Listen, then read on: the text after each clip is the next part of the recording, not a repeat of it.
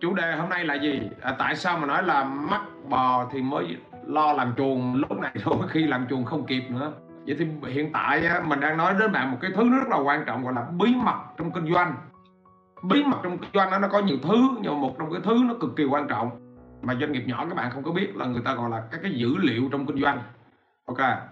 À các bạn chịu khó các bạn comment xuống đi các bạn nói là dữ liệu trong kinh doanh. Mà cái dữ liệu trong kinh doanh nó nó nó nó được xem như là sống còn đó nó xem là sống còn của doanh nghiệp đó, đó.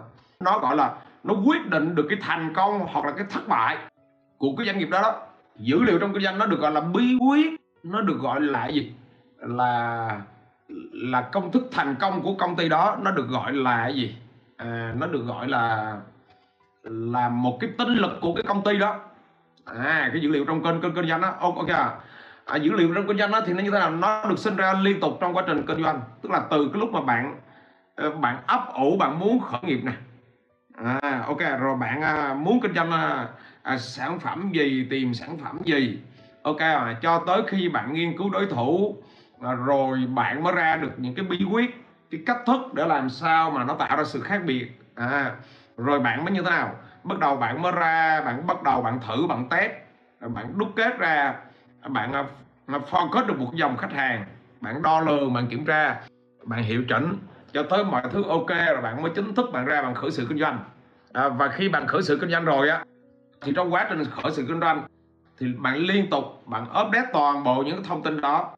Nó liên tục trong suốt cái hành trình hoạt động của bạn.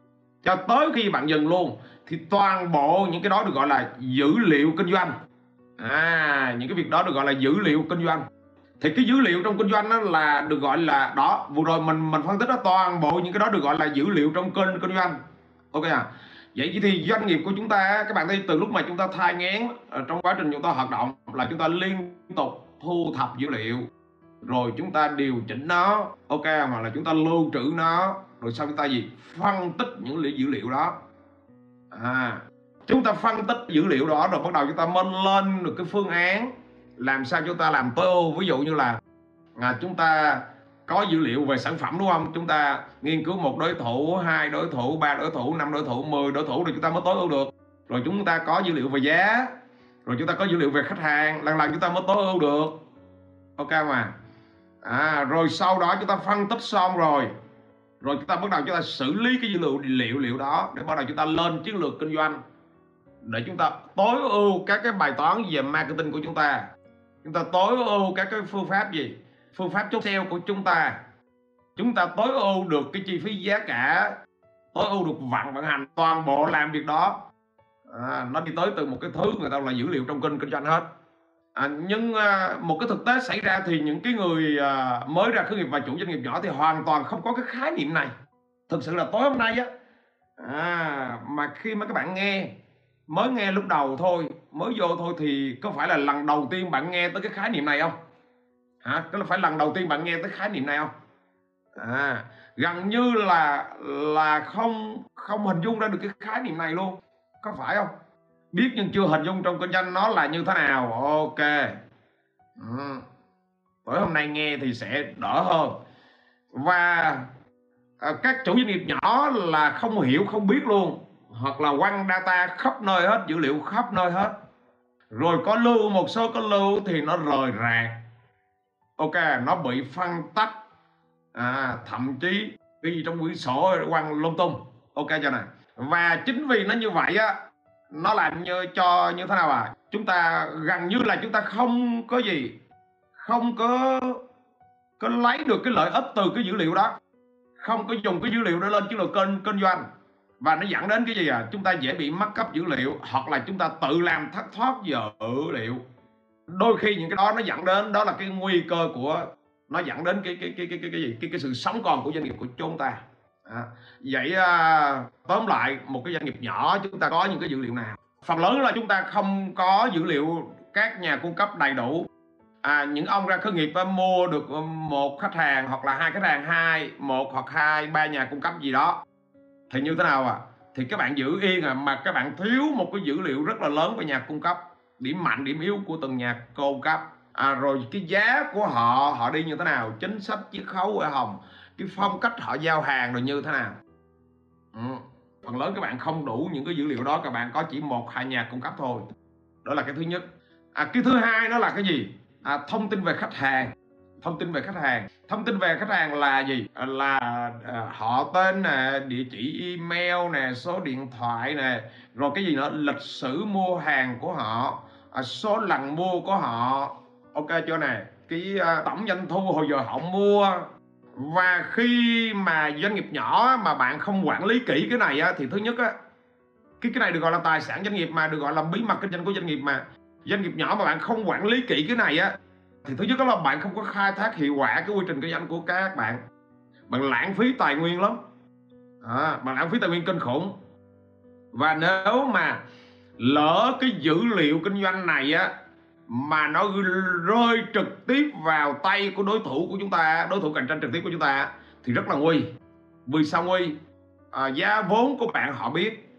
À, luôn cả khách hàng của bạn à, mua thường xuyên hay mua ít họ đều biết hết.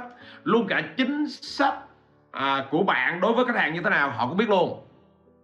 À hình dung ra điều này chưa nè? Luôn cả chính sách như như thế nào á? À, bạn cũng biết luôn. Họ biết hết. À, rồi à, đối thủ nó trên cơ sở đó là bạn chỉ có mà thua thôi. Hoặc là nhân viên. Ok mà nhân viên của chúng ta các bạn mà không biết cái quy trình lưu dữ liệu và không biết cách thì chính nhân viên của chúng ta nó là người nó lấy cái dữ liệu đó. À, nó lấy dữ liệu ra gì? Nó lấy dữ liệu ra nó bán. Nó bán cho đối thủ nó bán những người khác. Hoặc là nó ôm hết cái dữ liệu. Các bạn nào từng gặp nó như vậy chưa? Hả? Vậy thì bạn nào bạn đã từng rớt vào trường hợp hoặc là bạn đã từng chứng kiến mà dữ liệu kinh doanh của doanh nghiệp này bị nhân viên này hoặc là bị đối thủ họ lấy được đi và tự nhiên cái ông chủ ông gặp vấn đề không à? Có, có, có các bạn nào đã rớt vào cái này không à? Có bạn nào đã từng rớt vào trường hợp này chưa? Comment xem này. Các bạn nào bị cái như vậy chưa? Nó là bây giờ để mà muốn kinh doanh lâu dài và bền vững á là bây giờ tất cả những người khởi nghiệp á hôm nay các bạn nghe livestream này là bạn phải cực kỳ cẩn thận về cái dữ liệu kinh doanh. Cực kỳ cẩn thận tập trung. Hình dung ra điều này chưa này? À, cực cực kỳ gì? Cực kỳ gì? À, phải phải à, phải gì? Phải xem nó là như cái tài sản quý. Ok như này. Vậy thì người chủ à, doanh nghiệp cần phải gì? Thứ nhất là chúng ta cần phải có một cái hệ thống ghi chép thông tin theo một cái quy chuẩn. Thứ nhất là bạn cần có một cái hệ thống ghi chép thông tin. Các bạn nào đã có một cái hệ thống ghi chép thông tin chưa? Bạn lưu trên Excel bạn cũng phải quy chuẩn. À, cái, cái, cái, cái phương pháp ghi để sau này chúng ta cần suột làm nó ra có bạn lưu lên à, Google Trang tính. À, có bạn dùng bằng phần mềm tốt rồi lưu lên cái đám mây. Google Drive rồi đó. Lưu trên đám mây. Ghi theo một cái quy chuẩn. Được một cái là dùng phần mềm ngay từ đầu. Bạn nào mà cái lượng khách hàng nhiều là dùng phần mềm ngay từ đầu. Giống như mình này là ngay từ đầu là mình dùng phần mềm liền. Nên cái cơ sở dữ liệu của mình à, được lưu rất là kỹ. Ok và khi mà bạn chuẩn cái cái cái cái thông tin từ đầu vào á thì cái chuyện gì xảy ra? À, cái bạn lại tiết kiệm chi chi phí hơn. Rồi sau này bạn tổng hợp á à, bạn tổng hợp những cái dữ liệu đó đó từng khách hàng một từng khách hàng một đó bạn hiểu nên bạn bạn sale bạn chốt sale nó tốt hơn. Còn nếu mà bạn mà không làm sau này dữ liệu nó dồn lại một đống á, là bạn cũng không có thời gian nào để bạn tập hợp nên là bạn cảm giác là bạn mệt bạn ờ, bạn đuối nên bạn không có làm nó là bước đầu tiên là phải xây dựng cái hệ thống quy trình. Bảo mật thông tin. Ok à, thông tin rồi. Tiếp theo nữa là bắt đầu xây dựng quy trình bảo mật. Vậy bây giờ cái quy trình bảo mật á, thì chúng ta phải hỏi được là à, cái nguyên nhân á thường thường nguyên nhân á, rò rỉ nó đến từ đâu? Các bạn phải hỏi được cái câu đó. Thường thường là thông tin bảo mật chúng ta đã được rò rỉ nó đến từ đâu? Thì theo thống kê á, theo thống kê của người ta đo lường á, thì thông tin mà rò rỉ á, thường thường nó đến từ yếu tố con người nó đến từ yếu tố con người. Yếu tố con người á à, à nhiều nhất á, là nó đến từ cái nhân viên nội bộ của chúng ta. Cái cái cái con người trong nội bộ là lớn nhất. Có người trong nội bộ là ai à? Là thứ nhất là người chủ doanh nghiệp á họ không ý thức được và bắt đầu họ họ để thông tin lung tung hết. Và thế là cái thông tin nó bị thất thoát đi.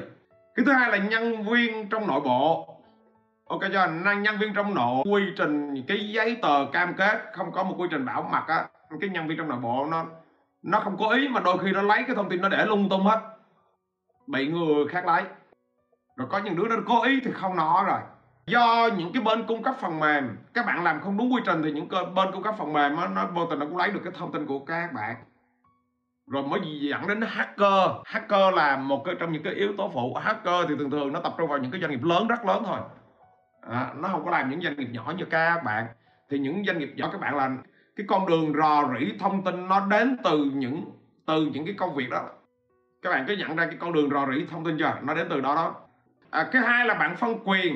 Nếu mà bạn dùng cái phần mềm và trong phần mềm nó có phân quyền á thì các bạn thấy dữ liệu data của phòng ban nào thì chúng ta phân quyền cho phòng ban đó thôi. Và phòng ban đó họ làm đúng cái nhiệm vụ đó thôi. Nên nó đỡ gì? Nó đỡ lấy cái thông tin trọn gói luôn có phần mềm phần quyền thì là tuyệt vời. Ok cho này bản chất người chủ doanh nghiệp á là bạn cần phải tìm những cái công ty cung cấp phần mềm uy tín. Thường thường nó là những cái công ty lớn những công ty lớn. Họ có gì? Họ có cái hệ thống data gọi là cái hệ thống lưu trữ hệ thống server hệ thống bảo mật dữ liệu của họ đó. À, riêng họ không có dùng qua một nhà cung cấp khác. Rồi họ có cái hệ thống bảo mật á ok mà hiện đại dùng trên điện toán đám mây rồi đó. Ví dụ đó thì nó nó sẽ hạn chế hơn, hạn chế hơn. Rồi luôn là cơ chế gì? Phải có cái cơ chế phòng ngừa rủi ro. Ví dụ lỡ mà bị xóa, ok, lỡ lượng dữ liệu bị xóa, nó là luôn luôn á, là phải có hai hệ thống. Lâu lâu là chúng ta phải update chứ lỡ dữ liệu nó bị xóa là chết luôn. Hình như cho phòng ngừa rủi ro, phòng ngừa bị đánh đánh cắp phòng ngừa ờ, bị cháy nổ. À, nên là các bạn thấy tại sao hợp đồng á thường thường là các bạn thấy hợp đồng là thường thường các bạn thấy người người ta như thế nào à? Người ta ký bốn bản năm bản không à? À, đặc biệt mà các bạn mà đi mua đất các bạn thấy không? Người ta ký bốn ba ít nhất là ba bản các bạn làm bên nhà nước các bạn bạn thấy không? Bèo lắm phải làm ba bản hóa đơn các bạn thấy ba bản đúng không? À, vì sao nó tới ba bản hai bản là rủi ro rồi vì sao nó ba bản vì sao nó tới bốn bản à, bên nhà nước nó thường thường là bèo nó phải ba đến bốn bản vì sao vậy? Nhưng mà doanh nghiệp á thì thường thường là gì? À, không có quan tâm tới tới đó. Hôm nay bạn nghe là tự nhiên bạn kỹ hơn nè. Tại sao nè? Tại sao hóa đơn á, nó tới hợp đồng mà các bạn thấy ba bản hợp đồng giống nhau hoặc là bốn bản hợp đồng giống nhau? Đặc biệt là bên nhà nước là các bạn thấy nó, nó lúc nào?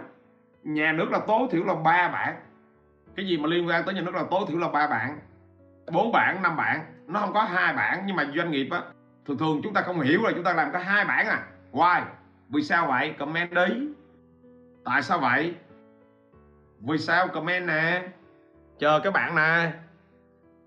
Nói đi tương tác đi cho nó vui. Lý do vì sao nè? Hả? Vì sao vì sao? Vì sao vì sao? Vì sao? Tránh thất lạc.